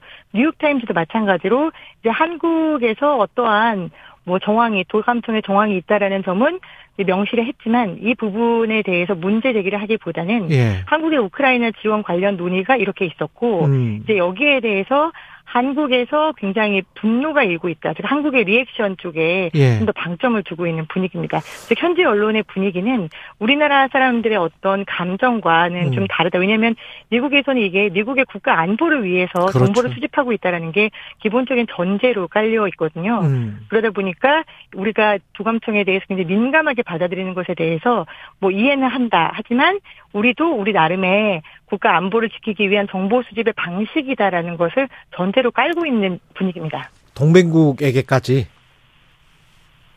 네, 동맹국과 적국을 넘나든다는 점에서 이 음. 미국의 정보 수집 욕구는 사실 좀 과하다 혹은 대단하다라고 예. 보여지는데요. 우리뿐만 아니라 이제 뭐 캐나다 그리고 음. 호주 또 이집트는 중동에서 미국의 가장 오랜 우방이잖아요. 그렇죠. 예. 그런 동맹국들이 지금 이제 도감청을 당한 정황이 담긴 대화들이 지속적으로 유출이 되고 있는 부분에 대해서 예, 동맹국들의 국가들, 즉 우리나라나 아니면 영국의 가디언, 아니면 호주의 언론들은 상당 부분 이제 비판과 분노를 쏟아내고 있습니다만 미국 현지의 분위기는 좀 다르다라는 점 말씀드립니다. 이번에 유출된 문건 중에서 북한 핵 전력과 관련된 내용도 포함되어 있습니까? 네, 어제 KBS가 확인한 문건을 보면은 예. 이제 북한의 핵 전력 그리고 이제 열병식 2월 8일에 있었던 대규모 음. 열병식 여기에 나왔었던 ICBM 당시에 이제 ICBM이 보통 한 넉 대가 최대였는데 이제 올해는 11대가 나왔었거든요. 이 발사대 규모에 대해서 미국 정보 관리가 어, 이건 과장된 것으로 보인다. 그리고 이 안에 있는 것들은 대부분 실질적으로 운용이 가능한 것들이 아니라 모형, 즉 빈 껍데기인 것 같다라는 음. 정보 보고를 올린 내용이 있었는데요. 예. 이 문건도 이번에 같이 유출된 것으로 파악됐습니다. 그리고 김태호 차장이 어제 출국을 했으니까 도착했을 것 같은데 현지에서도 좀 주목을 하고 있습니까? 현지에서 이제 김태우 차장의 방미에 대해서 어떤 대화를 나눌지에 대한 구체적인 언급은 전혀 나오고 있지 않습니다만 음. 네, 김태우 차장 오늘 이제 7시간쯤 전에 이곳 벌레스 공항에 도착을 했거든요. 특파원들이 이제 현지에서 어, 굉장히 민감하고 우리나라 안보에 가장 직접적인 현안이니까 질문을 많이 했습니다. 그런데 이제 김태우 차장은 어, 아무래도 이 사안에 대한 압박이 심한지 상당히 날선 반응을 보였습니다. 이 기밀, 기밀 문건 관련해서는 출국할 때 내가 이미 한마디로 가름을 하지 않았느냐. 음. 관련 질문을 하지 않아줬으면 좋겠다. 이 주제에 대해서 한 번 더 질문하면은 나는 자리를 뜨겠다. 이렇게 어. 좀 고압적인 자세를 보였고요. 예. 네, 특히 기자들이 이제 미국은 미국의 미국의 입장에 대한 질문을 좀 시도를 했더니 아예 그 질문 자체에 말을 끊어버리고 답변을 하지 않으면서 상당히 불쾌해하는 모습을 보였습니다. 그래서 아마 이 현안에 대해서 논의가 상당히 심각하게 이루어지지 않을까라는 추정을 해봅니다. 그 대통령 방미가 얼마 남지 않았는데 한미 정상회담에 어떤 영향을 미칠까요? 현재로서는 이제 한미 정상회담에는 어떤 영향도 없다. 음. 이게 우리가 오랜 우방국인데 영향이 있을 수 있겠느냐. 그리고 미국 국무부와 백악관 측에서도 국빈 방문에 굉장히 공을 들이고 있고 많은 기대를 하고 있다라는 입장을 공식적으로 내놓고 있습니다. 하지만 어제 이제 영국 가디언의 보도에 따르면 지금 현재 바이든 대통령이 영국에서 순핵 총리를 만나고 있잖아요. 예. 영국에 대한 정보 감청에 대한 정황, 그리고 그 다음으로 만날 우방인 한국에 대한 정보 감청에 대한 정황, 이런 것들이 이렇게 공개된 상황에서 미국 대통령이 이 오랜 우방국이라고 우리가에 대해서는 혈맹이라고까지 지칭을 하면서 이 정상과 만나는 자리가 상당히 가시방석일 것이다라고 이렇게 비판하고 있습니다. 예. 여기까지 듣겠습니다. 김양순 KBS 워싱턴 특파원이었습니다. 고맙습니다. 네, 고맙습니다. 최경영의 최강 시사는 여러분과 함께합니다. 짧은 문자 50원, 긴 문자 100원이 드는 샵 9730. 어플 콩과 유튜브는 무료로 참여하실 수 있습니다.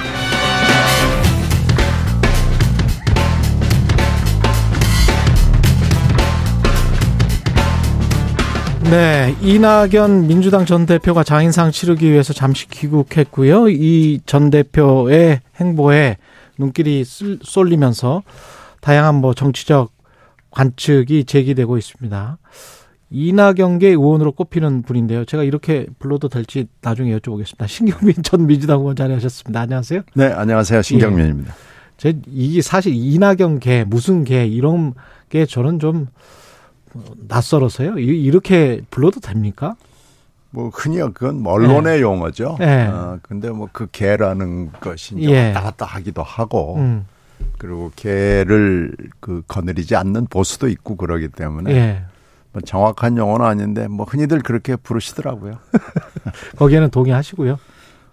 그런 현상이 있다는 건전 동의합니다. 아, 그런 현상이 그리고 뭐. 이낙연 캠프에서 일을 했기 때문에 했기 때문에. 네. 예.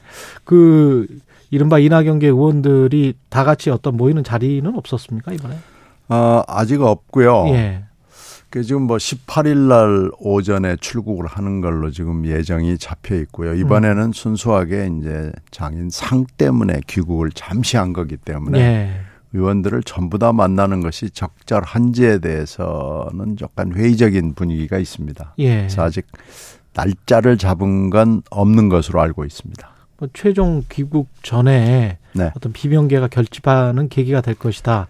그런 관측들에 관해서는 어떻게 생각하세요? 뭐 그럴 만한 계기도 아니고 그럴 만한 시간도 아니고요. 음. 지금 현재 상황 정치적 그 스케줄로 봤을 때는 뭐 그런 것이 지금 필요한 때인가 하는데 회의적이고요. 일단은 지금 에, 제일 중요한 정치적 스케줄은 원내대표 선거가 이달 말에 그렇죠. 있거든요. 예. 근데 지금 거기에 출마해 있는 분들이 물론 친명계도 있고 비명계도 있고 뭐 다양한 또 다른 계파들이 있는데 예. 지금 이 시점에서 어 이낙연 계 의원들이라고 하는 분들이 따로 이렇게 모이는 것이 음. 적절하진 않아 보여요. 아, 어, 그 그래- 원내대표 선거에. 네, 네, 원내대표 선거. 그리고 이제 더 중요한 것은 2차 체포 동의안이 이재명 대표에 대해서 언제 어떤 방식으로 올 것이냐라는 것이 굉장히 중요하잖아요. 예. 근데 그런 것도 이런 것 저런 걸 생각해 봤을 때 음. 어, 지금은 장인 상을 위해 귀국한 이낙연 전 대표가 이런저런 정치적 행보를 하는 것은 맞아 보이진 않습니다.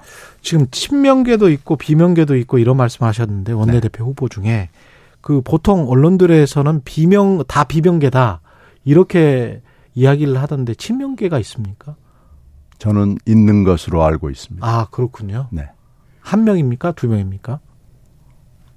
그걸 제가 말씀드리기는 좀 어려운데요. 아 그래요? 어, 예. 그러니까 이런 게 있죠. 예.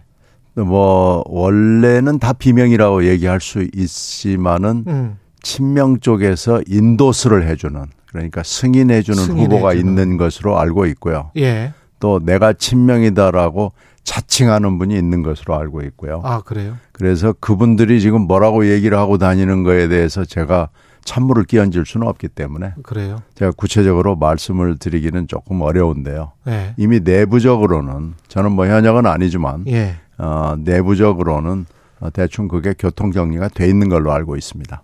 그분들이라고 말씀하신 거 보니까 한 명이 아닌 것 같은데. 방금 그분들이라고 말씀하셨어요. 예. 그 들이라는 단어가 사실은 조선일보 그 헤드라인에는 네. 저질 지도자 이렇게 나왔고 그 쿼테이션 인용 문구에는 저질 지도자들 이렇게 네, 나왔었거든요. 저도 저도 들리라고 쓴 걸로 기억합니다. 그렇죠. 네. 예. 그때 말씀의 그 들은 누구를 지칭하는 걸까요? 뉴스에 많이 보도가 됐는데 무당급 유튜버와 팬덤, 가짜 뉴스 그리고 저질 지도자들이 결합돼 있다. 그래서 지금 민주당이 굉장히 좀 위기다 이런 지금 진단을 하- 하고 계시는 거 아닙니까? 어 이게 좀 오래됐죠. 예. 어, 이게 이게 그냥 뭐 어제 오늘 일이 아니고 상당히 오래됐고요. 어 이 현상을 직시하고 있는 사람들도 다수인데 음. 다만 그것을 말을 하고 있지 못할 뿐이지 예. 이 현상은 또 민주당에만 있는 것도 아닙니다. 음. 어, 여당에도 분명히 존재하고요.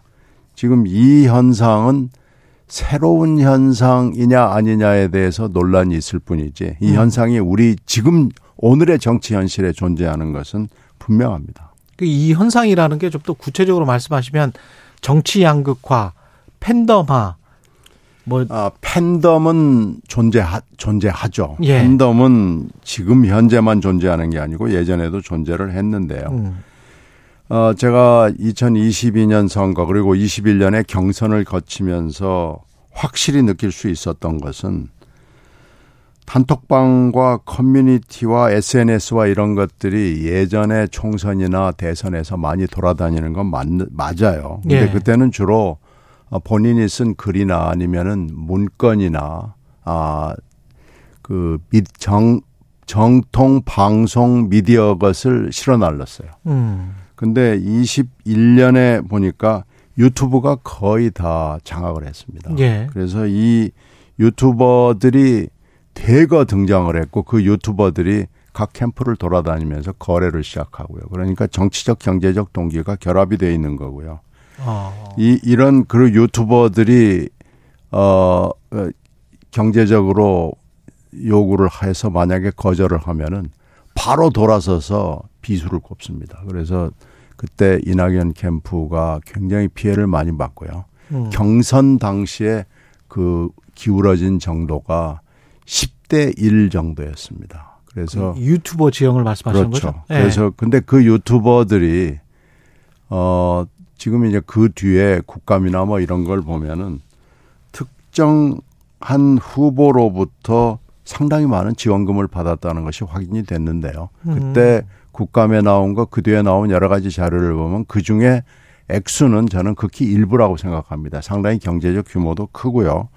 문제는 이제 그분 그분들이 그냥 경제적 동기만 하는 게 아니고 정치적으로도 개입을 하고 이래서 거의 정파적 유튜버들이죠. 그러면서 이제 선동을 했다. 그렇죠. 그러면서 아. 이게 정치 훈리가 아닌 아, 여러 사람들하고 그 실체는 잘 모르겠어요. 예. 지금 개딸이라고 민주당은 돼 있는데 도대체 개딸이 누군지도 모르겠고 정말로 딸인지도 모르겠고 예. 정말로 개혁을 얘기하는 건지는 물론 모르겠고요. 음. 근데 이런 분들이 굉장히 많이 존재하고 또 이런 주술사적 얘기를 하는 유튜버들이 존재하고 거기에 이제 저질 정치인들이 왔다 갔다 하는 거죠. 그러면서 메시지를 주고받으면서 서로 도움을 주는 겁니다. 예. 그래서 이런 현상은 유튜버가 완전히 장악을 한 현상은 2021년에 저는 처음 목도했습니다. 음. 그거는 기술의 발전에 부정적인 영향이다. 어, 뭐, 그렇죠. 누구나 다 유튜버를 할 수 있는 세상이 된 거고요. 이게 이제 네. 기술적으로 가능하게 된 거고요. 이게 이제 단톡방이나 커뮤니티나 SNS보다 훨씬 더 파괴력과 전파력이 큰 거죠. 근데 아까 캠프를 돌아다니면서 거래를 했다라는 말씀을 하셨거든요. 네. 이거는 직접 경험하신 또는 들으신 이야기인가요? 어, 제가 캠프에서 일을 하고 있었으니까요. 아. 그 당시에 캠프에 책임자급에 있었기 때문에 예. 제가 그 내용을 알죠. 그러면 어떤 방식인 겁니까? 그 어떤 어 좋은 이야기, 좋은 코멘트 아니면은 출연을 대가로 뭐 그런 거래죠. 어, 그런 아, 거래 그렇습니까? 거래를 하는 거죠. 그리고 예. 실제로 작년 국, 국감 자료를 보면은 음. 그 액수가 꽤 됩니다. 아 그래요? 네. 아 저는 처음 듣는 이야기라서 이게 아, 사실 작, 아 작년에 국감에 나와가지고 아, 이게, 그랬군요. 이게 문제가 됐었습니다. 예 굉장히 논란이 될 것 같은데 2차 체포동의안이 가장 큰 변수라고 아까 말씀을 하셨잖아요. 그때 되면은 그, 그 시기는 언제쯤이라고 보시고 그때 되면 민주당은 어떻게 대응을 해야 된다고 보세요?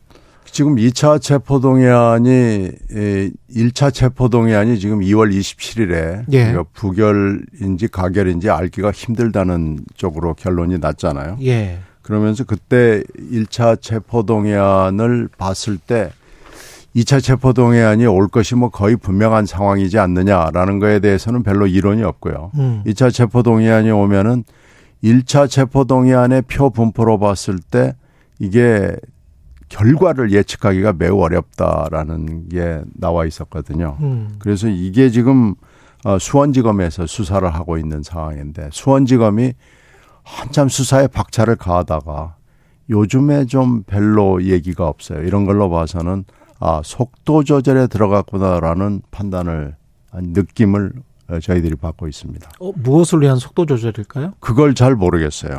음. 그왜 수사가 장애에 봉착을 한 것인지 예. 아니면은 정치적 이유에 따라서 예. 수사의 속도 조절이 필요한 것인지 그건 알 길이 없죠. 예. 근데 하여튼 뚝 스피드가 떨어진 것은 확실합니다. 그럼 검찰의 지금 행보가 정치적인 요소가 있다 또는 다분하다 없다 어떻게 생각하십니까? 정치적 요소가 없다고 생각할 수 있는 요인이 하나도 없죠. 하나도 없다. 네, 예. 그래서 어, 수사의 내용까지는 모르겠습니다만은 음. 속도 조절은 분명히 할 수 있을 것으로 봅니다. 그건 아마도 총선에 집권 여당에 도움이 되는 방향으로 어, 속도 조절을 하고 있는 것 아닌가 그렇게 지금 생각하시는 거예요? 이제 1억 그 질문에 대해서는 약간 예. 좀 설명이 필요한데요. 예. 지금 이 윤 대통령이 끊임없이 여러 가지 분란을 일으키고 있는 건 맞잖아요. 예. 국내적으로도 그렇지만 외교적으로도 그렇고요. 음. 그러니까 윤 대통령 측의 그 끊임없는 여러 가지 분란 그리고 이재명 대표는 끊임없는 또 사법 리스크가 지금 계속되고 있고 음. 재판도 계속되고 있고 이러기 때문에 이 양측이 어떻게 보면 공생관계라고 얘기들을 많이 하잖아요. 적대적 공생관계? 적대적인지 협조적인지는 잘 모르겠습니다만 하여튼 공생 관계가 있는 것은 거의 분명해 보이기 때문에 예. 그런 여러 가지로 봐서 이 수사도 속도 조절의 그 중에 하나의 카드로 들어가는 거 아닌가 이렇게 보고, 보고 있습니다. 아까 그 말씀하신 무당급 유튜버와 저, 저질 지도자들이 결합돼 있다. 현재 민주당 정치가 뭐 이런 말씀을 하셨는데 정청래 최고위원은 제일 멍청한 정치는 지지라 싸우는 것이다. 이렇게 애들로 비판을 했거든요. 다수 지지자들과 싸우고 있다. 뭐 그 얘기는 뭐 들었습니다. 예. 어, 뭐 아, 방송에 들으셨어요? 나와서 한 얘기를 들었는데요. 예. 감사합니다. 진짜 지도자는요. 어, 숫자에 많고 적음, 소리에 크고 작음이 문제가 아니고 정치적으로 옳은 것을 택해야 됩니다. 음. 지금 이 훌리건들이 하고 있는 거 그리고 주술적 정, 유튜버들이 하고 있는 얘기는 한쪽을 극단으로 매도하고 근거 없이 매도하는 거거든요. 예. 이건 나라에 나아갈 방향이 아닙니다. 진짜 정치인은 숫자에 많고 적음, 소리에 높고 낮음에 에, 굴하지 않고 옳음을 추구해야 됩니다. 그런데 지금 그, 그 주술사 유튜버들과 정치 훌리건들의 얘기는 그게 아닙니다. 그. 여기에 여기에 결합하는 정치인들이 저질인 것이죠. 음. 그러니까 그것을 정치인들이 추구해야지 어, 많고 적음 뭐 이런 것에 우리 편이냐 아니냐 뭐 이런 걸 기준으로 하는 것은 정치인의 자세가 아니고요. 정청래 최고도 그런 점에서는 자기 반성이 필요한 사람입니다. 옳음을 추구하는 과정에서 지지자들이 만약에 몰라준다, 뜻을 몰라준다라고 하면 의원님을 비롯해서 어, 어떤 일군의 세력이 따로 어, 당을 만들 수도 있습니까? 지금 신당에 대해서는 음. 뭐 꾸준히 사실은 대선 직후부터 여러 가지 얘기가 있습니다만은 신당에 대해서는 여러 번 실험이 있었습니다. 그게 네. 여든 야든 실험이 있었는데요. 그 실험은 100% 실패했습니다. 음. 아, 그래서 더군다나 지금 한국의 정치 지형, 정치 풍토 문화에서 예. 신당을 한다는 것은 그건 쉬운 일이 아니고요. 거의 불가능에 가까운 작업입니다. 그래서 음. 어, 여당이든 야당이든 그 얘기를 하는 분들이 외부에서는 많은데 내부에서는 거의 없다고 봐야 아, 됩니다. 내부에서는 거의 없다. 근데 이제 친명계 원외 인사들도 지금 더 세로라는 모임을 만들었단 말이죠. 결국은 현재 국회의원들과 그리고 어 원외 인사들의 공천 싸움 그게 공천 룰과 관련해서도 있을 것이고 그리고 어 이 사람들의 생각은 아마 비명계 위주로 구성된 공천룰 TF가 문제가 있고 그게 불리하게 작용할 것이다. 안배를 할 것이다. 어떤 성과나 뭐 이런 것 지지나 이런 거에 상관없이 이런 생각을 하고 있는 것 같은데요. 공천 싸움이 일어나는 건 굉장히 당연한 거고요. 예. 지금 앵커께서 쭉 얘기하신 그 판단은 예. 사실은 맞지 않습니다. 맞지 않습니까? 아, 그래서 맞지 않기 때문에 예. 지금 뭐 그 얘기를 하자면 굉장히 얘기가 길어지고 별도의 토픽이 되기 때문에 제가 예. 여기서 말을 줄이겠지만은요.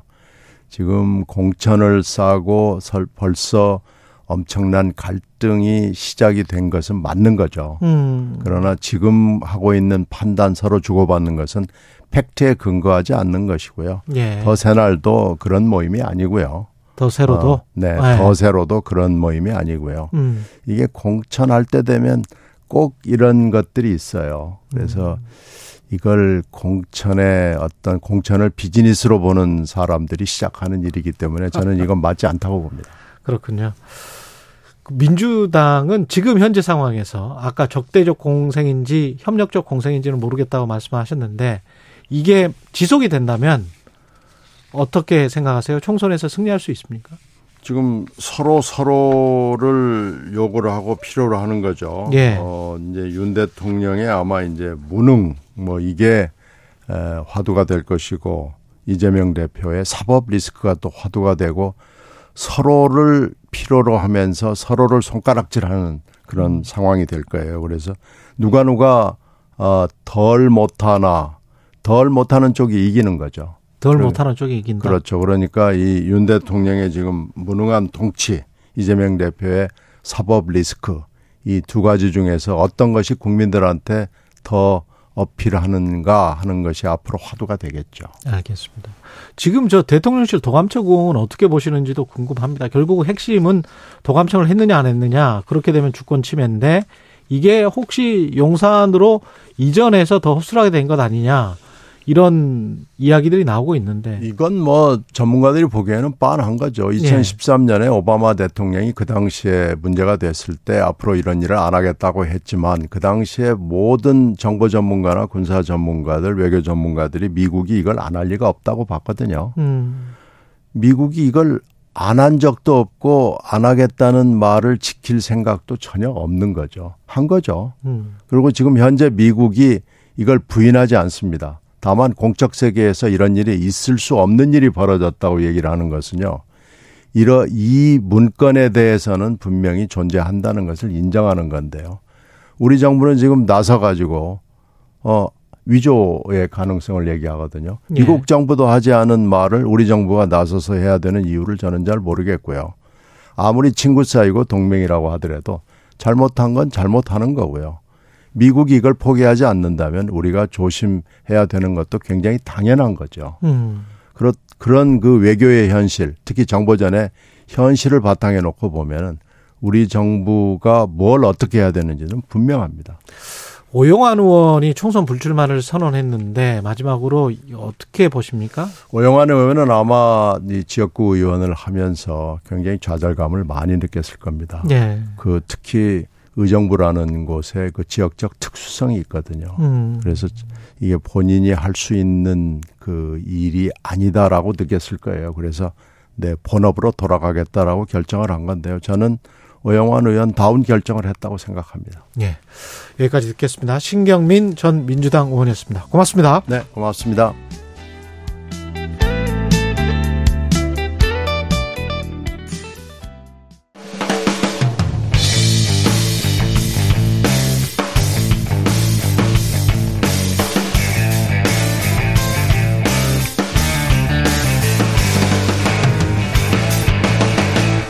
최경영의 최강 시사.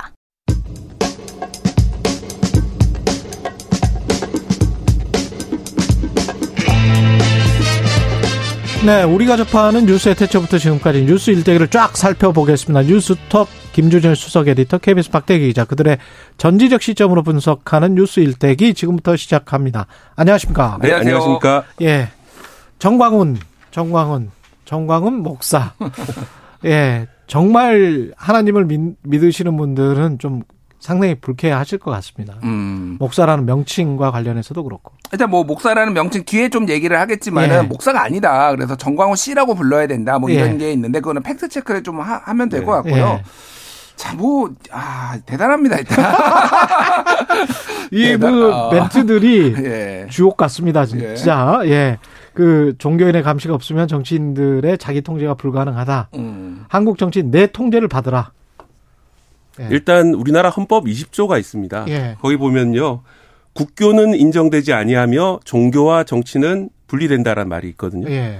헌법에 이렇게 대놓고 종교와 정치를 분리해 놓는 이유는 다들 아시겠지만 인류 역사상 항상 종교와 정치가 결합할 경우라면은 뭔가 전쟁이라든지 내전 이런 이제 탄압 이런 역사이기 때문에 엄격하게 이제 개인의 사생활인 종교랑 정치를 분리시키는 건데요. 물론 이제 우리나라 역사를 돌아보면은 종교인들이 뭐 이렇게 뭐 삼일 운동이라든지 그다음에 독재 정권이라든지 이렇게 그 역사에 참여한 역사들은 있습니다. 예. 과연 지금이 그런 순간인가?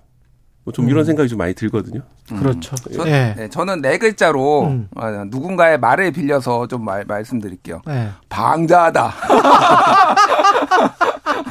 아 정말 방자하구나 이, 이분. 야 하나님도 까불면 죽어에는 네. 어. 정말 이거는 네. 정말 오만 방자 불순한 거죠. 한동훈 너도 까불면 죽어. 네. 최근에 그 얘기도 하고요. 아, 그래요? 네. 그러니까 네. 문재인 대통령 왜 구속 안 시키냐? 예. 어, 한동훈 빨리 구속 시켜라. 법무부 장관이 앞장서서 한동훈 너도 까불면 죽어. 이런 취지의 얘기를 했어요. 아니 인간들끼리는 그렇게 할 수 있다고 봐요. 누구에게나. 어. 그런데 하나님을 믿는다고 하는 사람이 하나님 까불면 죽어는 이거는. 근데 요 요거를 봐야 돼요. 예. 뒤에 좀 설명을 드리겠지만은 사실 정광훈 씨는 어, 세 가지 영역을 결합한 비즈니스맨이에요. 예. 정치와 종교와 부동산의 결합을 한 아주 한국 사회에서는 조금 다 자기만의 영역을 개척한 나쁜 의미에서 정치, 종교, 부동산. 예, 그세 가지를 이제 한 거예요. 예. 정치, 자, 요, 요거, 요 공통점이 있습니다. 좀 간단히 말씀드리면은 예. 사실 지금 계속 놀라야 되는 게 국민의 힘에 영향력을 행사하려고 하고 있잖아요.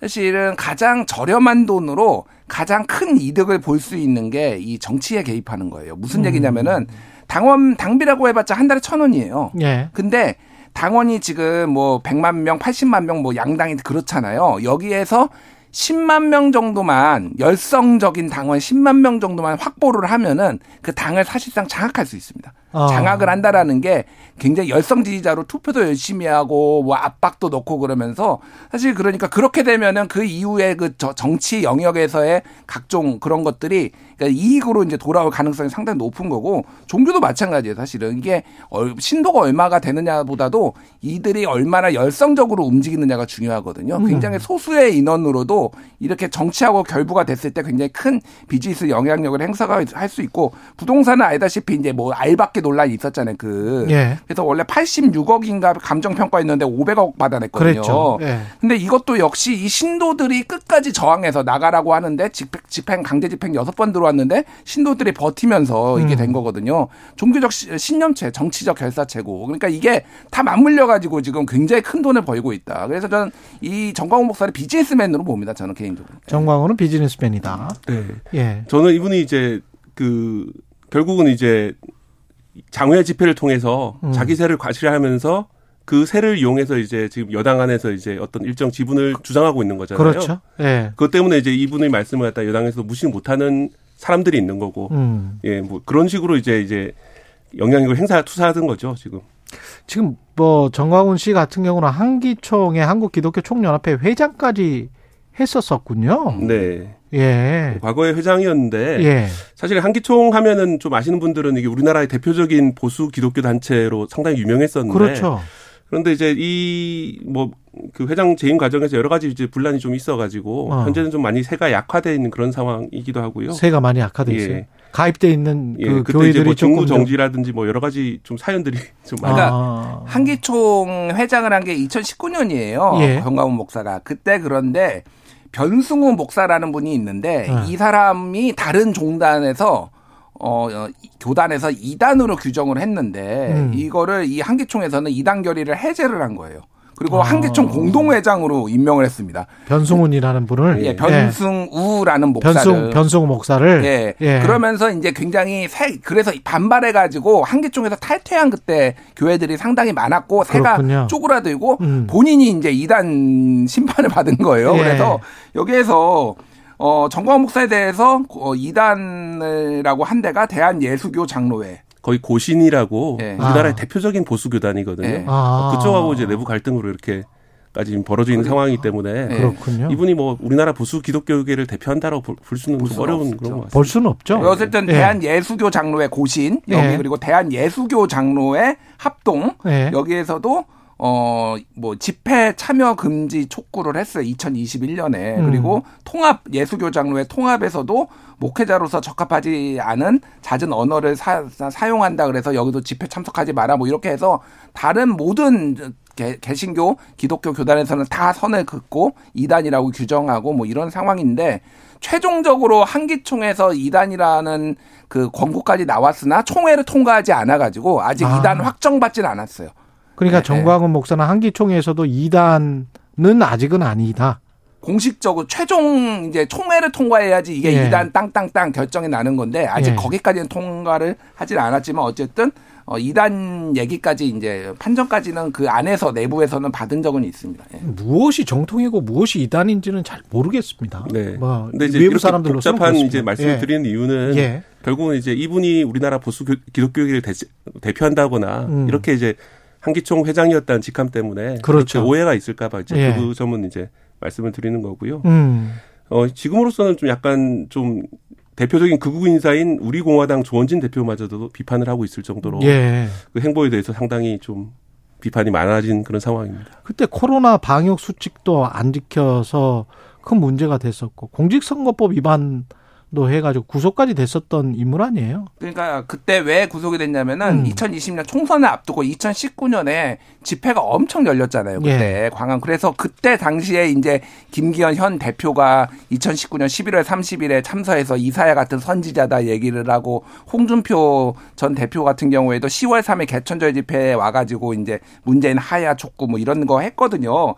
그런데 이제 이게 왜 그랬냐면은 선거권이 없는 상태에서 사전 선거 운동을 했다라는 거예요. 한마디로 얘기하면은 내년 총선에서는 자유 우파 세력이 200석 이상 차지해야 된다. 정광훈 목사가 당시에 음. 집회에서 그런 말을 한 거가 자체가 선거법 위반이다라고 보고 그게 유죄까지 났어요. 그래서 예. 그러니까 이건 조금 이제 그러니까 뭐 문재인 대통령에 대해서 뭐 하야하라 아니면은 뭐 이제 그런 거는 표현의 자유의 영역에 속하는데 예. 특정 정당이 이 뭐 얼마를 이겨야 된다, 가져야 된다 이런 거는 이제 문제가 됐다라는 거죠. 그러니까. 근데 신도나 그 교회를 다니는 사람들이 목사의 정치적인 성향에 따라서 어떤 특정한 투표를 할 것이다 하게 돼 있다 기계적으로 뭐 이렇게 믿는 것 자체가 인간에 대한 모독인 것 같기도 하고요. 음. 사실은 조금 네. 그렇습니다. 네. 예. 어떻게 물론, 그런 생각을 할 수가 있죠? 물론 이제 이분도 이제 종교인도 네. 당연히 시민이기 때문에 네. 정, 그 정치적 발언할 자유는 있고 음. 어, 이렇게 할, 할 수는 있겠습니다만 이분은 목회 활동보다는 이렇게 정치 활동에 정치 몰입하시는 게 아닌가 생각이 들고요. 예.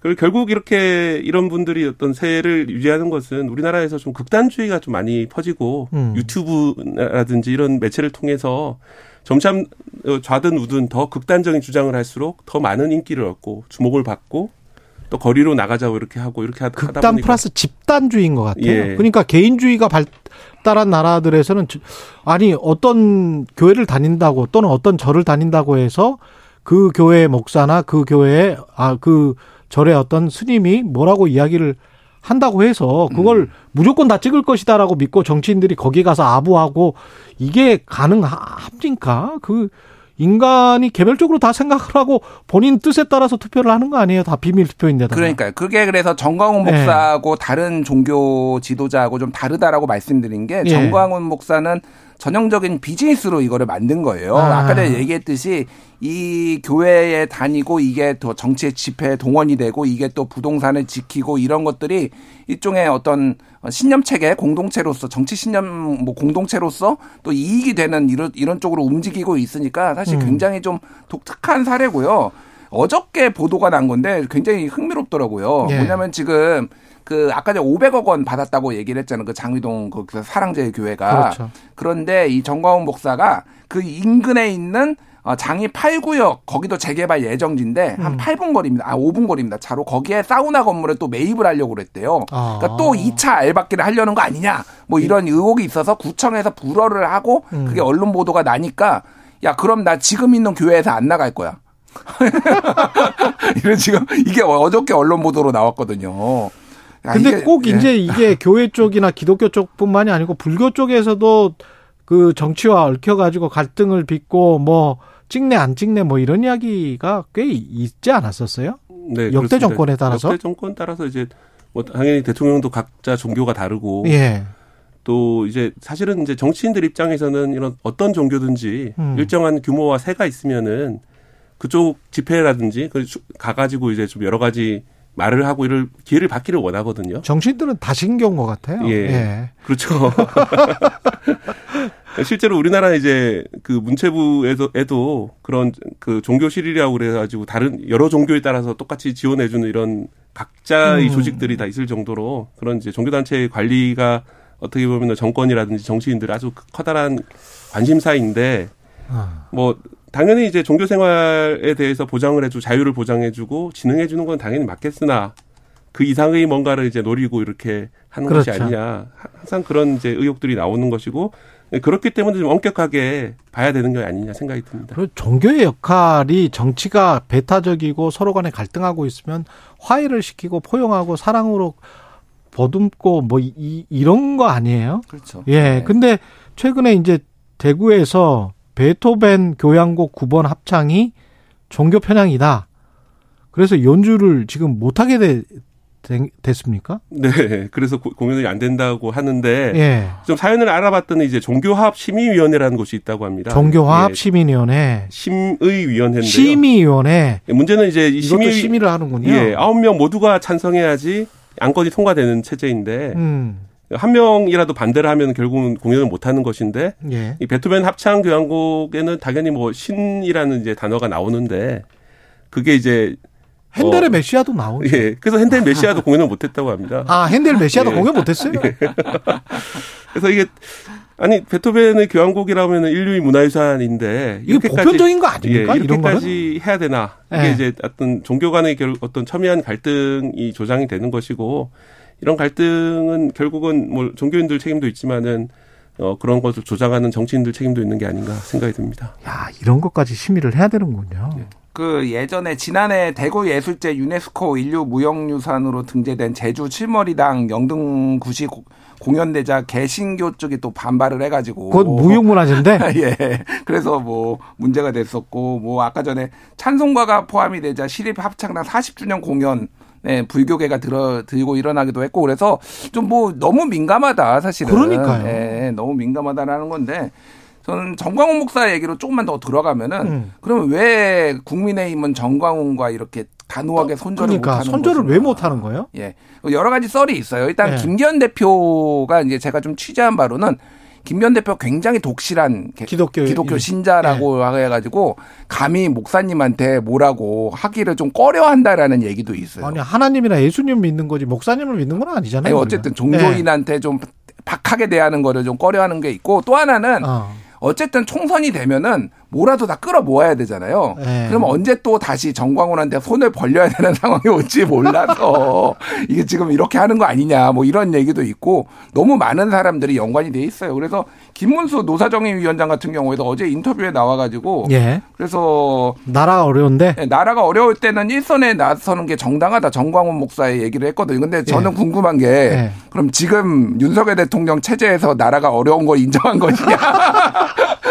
굉장히 어려운 거 저는 그렇게 느끼거든요. 근데 예. 김문수 위원장까지 그렇게 느끼는구나. 나라가 네. 어렵다고 느끼는구나. 또 다른 이유로 뭐 나라 민주당 때문에 나라가 어렵다는 이야기겠죠. 예. 김문수 예, 위원장은 그런 이야기겠지. 예.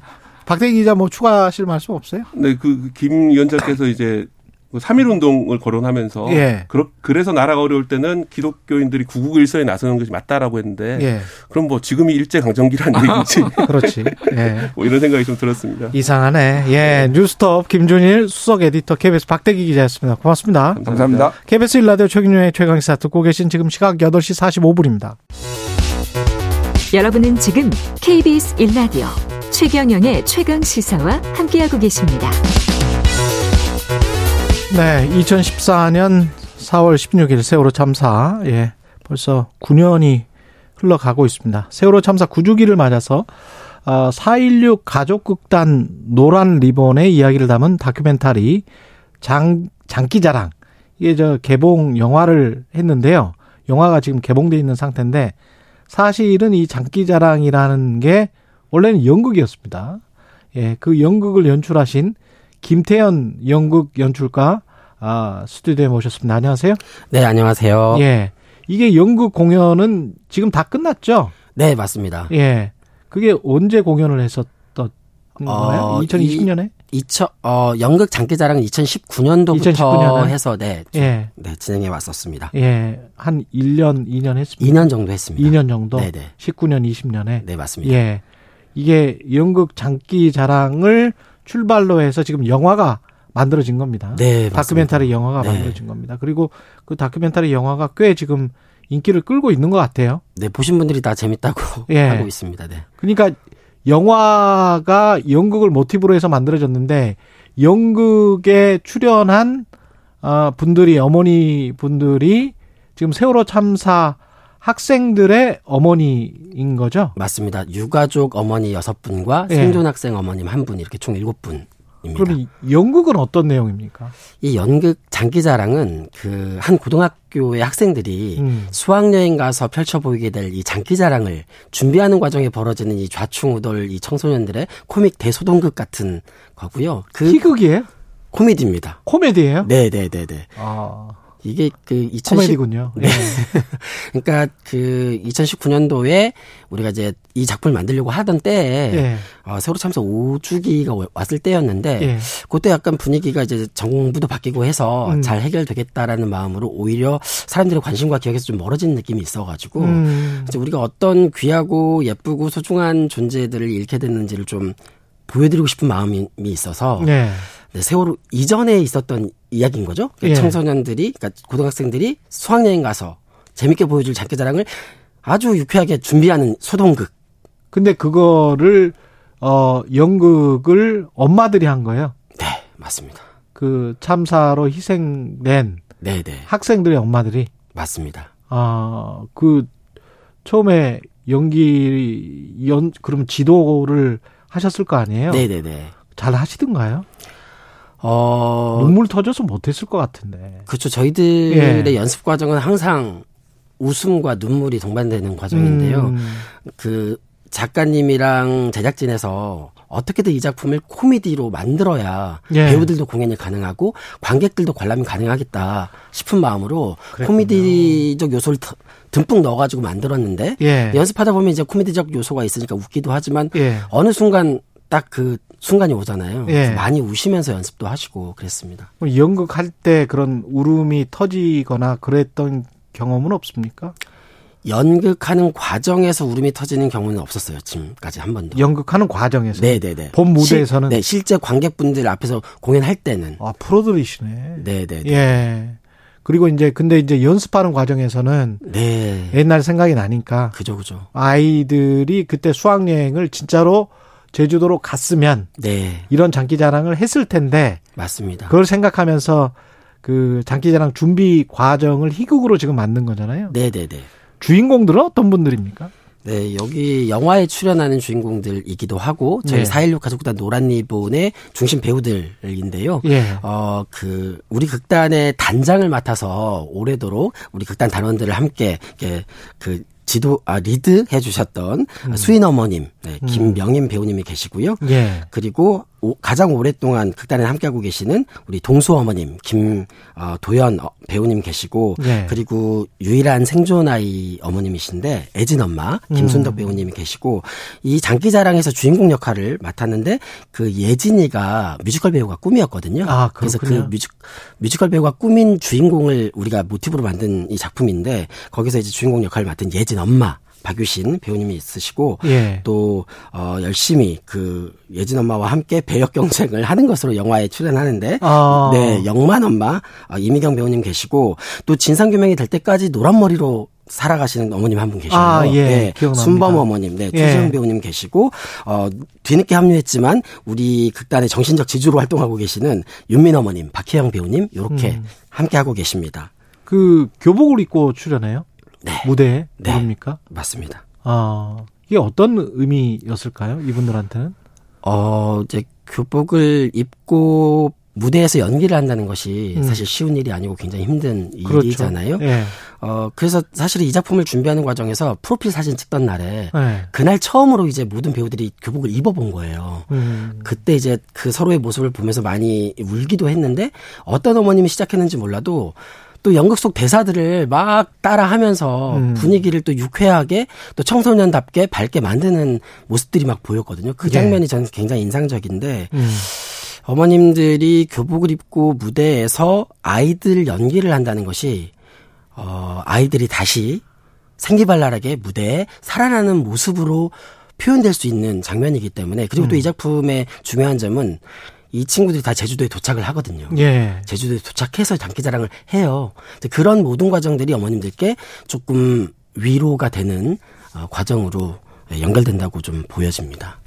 스스로도 치유가 되고 보는 관객들도 사실은 세월호 참사가 누구나에게 네. 굉장히 아픈 추억이기 때문에 아픈 기억이기 때문에 어, 다 치유가 되는 그런 과정이 될 수도 있겠습니다. 네. 예. 네.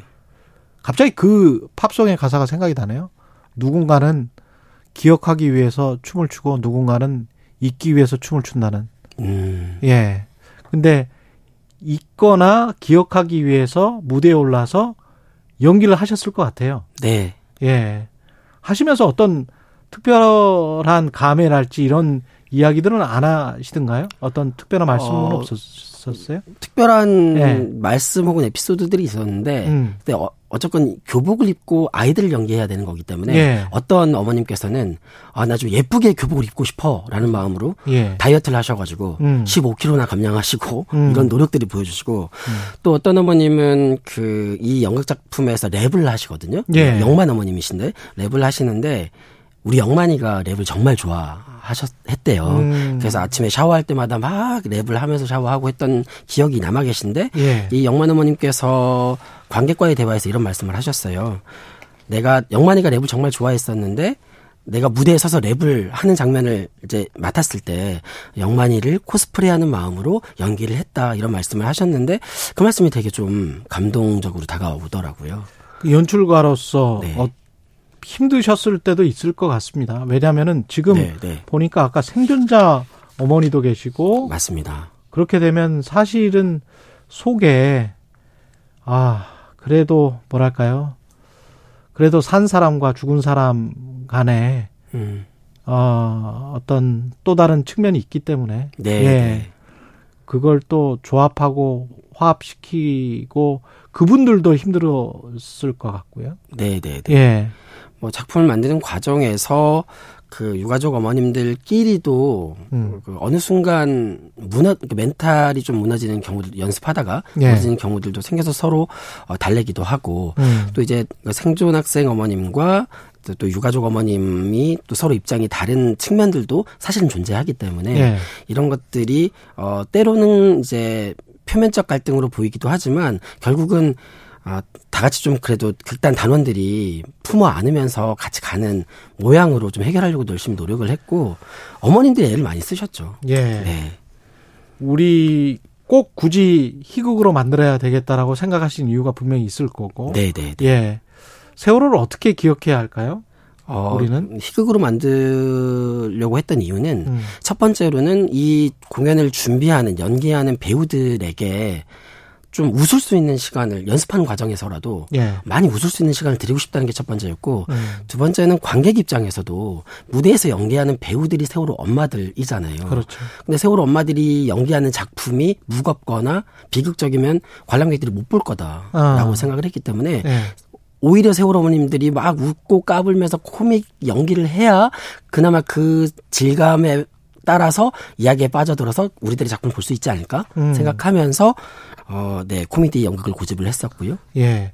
연극은 다 끝났고 다큐멘터리 네. 영화 장기 자랑은 지금 상영 음. 중인데 네, 네, 네. 뭐 보신 분들은 아시겠지만 평점이 굉장히 높습니다. 예. 네. 그렇더라고요. 네. 여기까지 듣겠습니다. 영화 장기 자랑의 주인공 중 한 분이고요. 극단 노란 리본의 김태현 연극 연출가였습니다. 고맙습니다. 네, 감사합니다. 그리고 조금 전 뉴스 일대기에서 김준일 에디터가 정광훈 목사가 선거법 위반으로 유죄를 받았다 이렇게 이야기를 했는데요. 선거법 위반 혐의는 무죄를 받았고요. 방역 위반 관련 집회 개최에 대해서 집행유예 선고 유죄를 받았습니다. 바로 잡아드립니다. 고맙습니다.